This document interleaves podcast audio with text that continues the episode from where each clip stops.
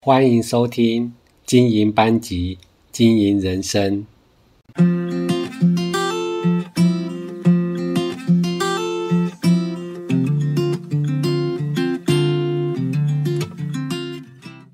大家好，欢迎收听经营班级，经营人生的节目。我是桃园观音国小的东红老师。上一集我们说了，责备让孩子变得更好。用三分钟理性严肃的简短句子，说出你对这件事的失望，以及要他们写出自己的错误，如何改善，让班级改变不良的学习氛围，重新大步前进。紧接着今天要说的主题是，也跟处理负面事件有关哦，那就是，吼，又来了，孩子吵架的时候怎么办？在导师厌恶的事情当中，最常发生的就是学生吵架，这也是我最讨厌的，因为学生们很会吵，也很难排解，尤其是现在学生的情绪真的很难控制，往往一件小事就吵得不可开交，像打地鼠一样不断地冒出来，还要告到老师这边，甚至双方家长也涉入其中。真的是让人不堪其扰。学生吵架可以说是一个时间的黑洞，把老师的时间都吸光了。如果导师真的每一次争吵都需要出动的话，哪来的时间准备课程以及改作业呢？就更不用说想一些额外的创意活动了。所以现在的老师真的很辛苦啊。以前的小孩好像没有这么爱生气。我记得国中的国文有一课是王蓝田愤食鸡子，就是愤怒吃鸡蛋的意思。不知道听众们还记得吗？或者是与我年代不同？课文大意是王蓝田这个古代的年轻人脾气暴躁，在吃鸡蛋的时候因为夹不起来就生气了，把鸡蛋丢到地上去，再把它捡起来，愤恨地咬一口，再把它吐掉。这么普通的一件事，为什么古人要把它写成文章，还流传久远呢？我推测古人应该是觉得这样的年轻人脾气太大、太可怕了。显然他们很少见过这样的人。再回到现代，简直是小巫见大巫了。不要说年轻人愤怒地吃鸡蛋，甚至愤怒拿枪乱杀人。或是不高兴就砍杀父母亲的新闻也已经不新鲜了。如果古人来到我们现代，绝对会惊掉下巴，毫无疑问。现代人愤怒的很大原因之一就是滑手机，这已经有很强的科学证据了。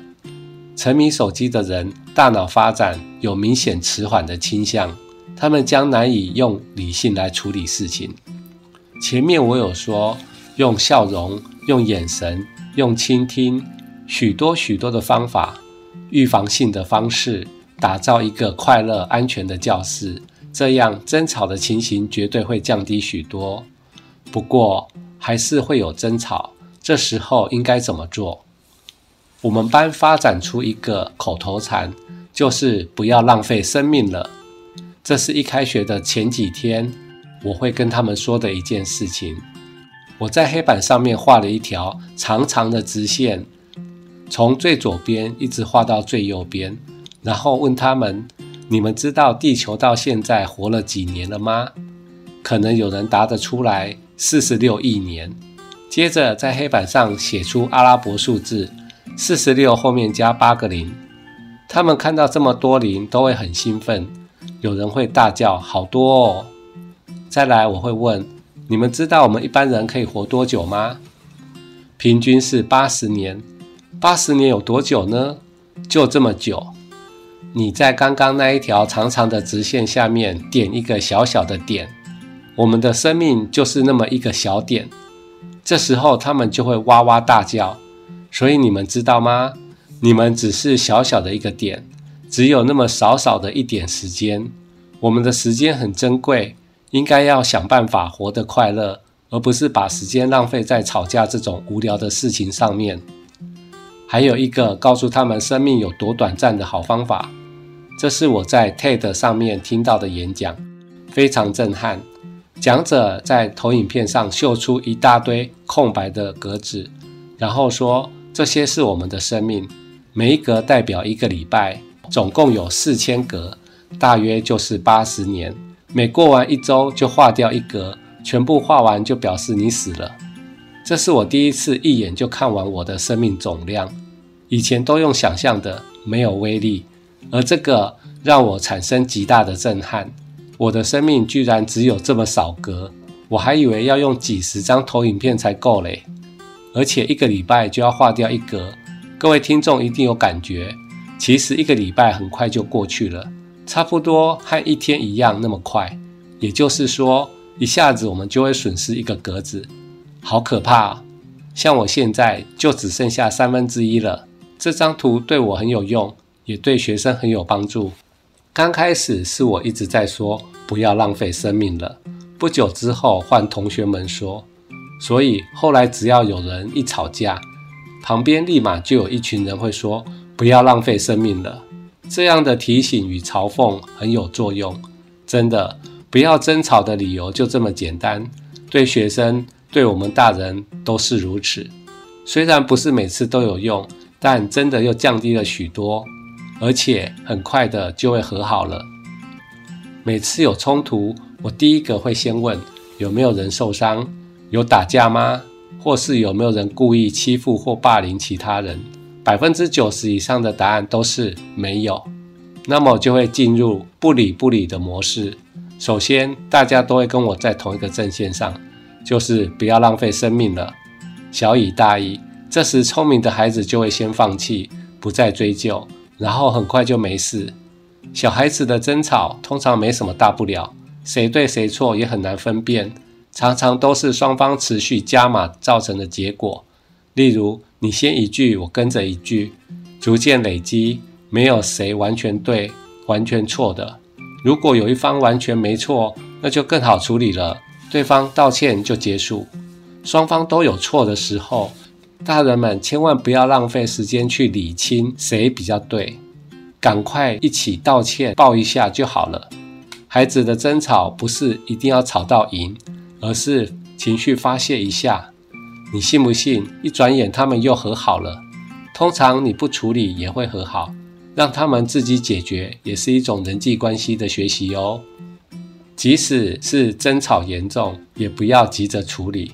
大家都在情绪上，老师可以假借要上课为名。拖一下时间，让双方冷静，最好是可以在上课的时候不动声色地带一个小游戏。我的游戏通常五到十分钟，或是讲一个好笑的笑话。总之，把气氛炒得热一点，开心一点，大家开开心心的，情绪就没有了，许多事情都可以回到理性上，很快就解决。孩子的争执最怕情绪左右了。如果真的有人情绪激动，一直不肯罢休，那就会进入了最后模式，也就是直到世界末日。既然你们两个这么爱吵，那就利用下课时间到旁边去吵，吵到分出高下为止，其他人下课去。我认为应该给学生一个观念：人生就是各种选择题，你可以选择生气，也可以选择不要理会这种小事。人生不一定要争到赢。这个世界还有很多有趣的事，时间花在吵架上值得吗？我跟他们说，每天吵，最后你只学会了吵架。以后找工作，你可以写专长是吵架，看看公司会不会录取你。这是我的方法，我觉得很有效。今天的结论就是，国小的孩子理性还没有发育完全，情绪这只小恶魔还很霸道，总是控制着孩子的大脑。所以，我们需要先处理情绪，让小恶魔平静下来，再讲道理。在怒气中解决，如同在沙漠中浇水，想种出美丽的花朵，那是不可能的。如果你对我的另一个节目《我们班每天写作文》有兴趣的话，连结就放在底下的资讯栏哦，请多多支持。最后，谢谢大家耐心的聆听，我们下次再见喽，拜拜。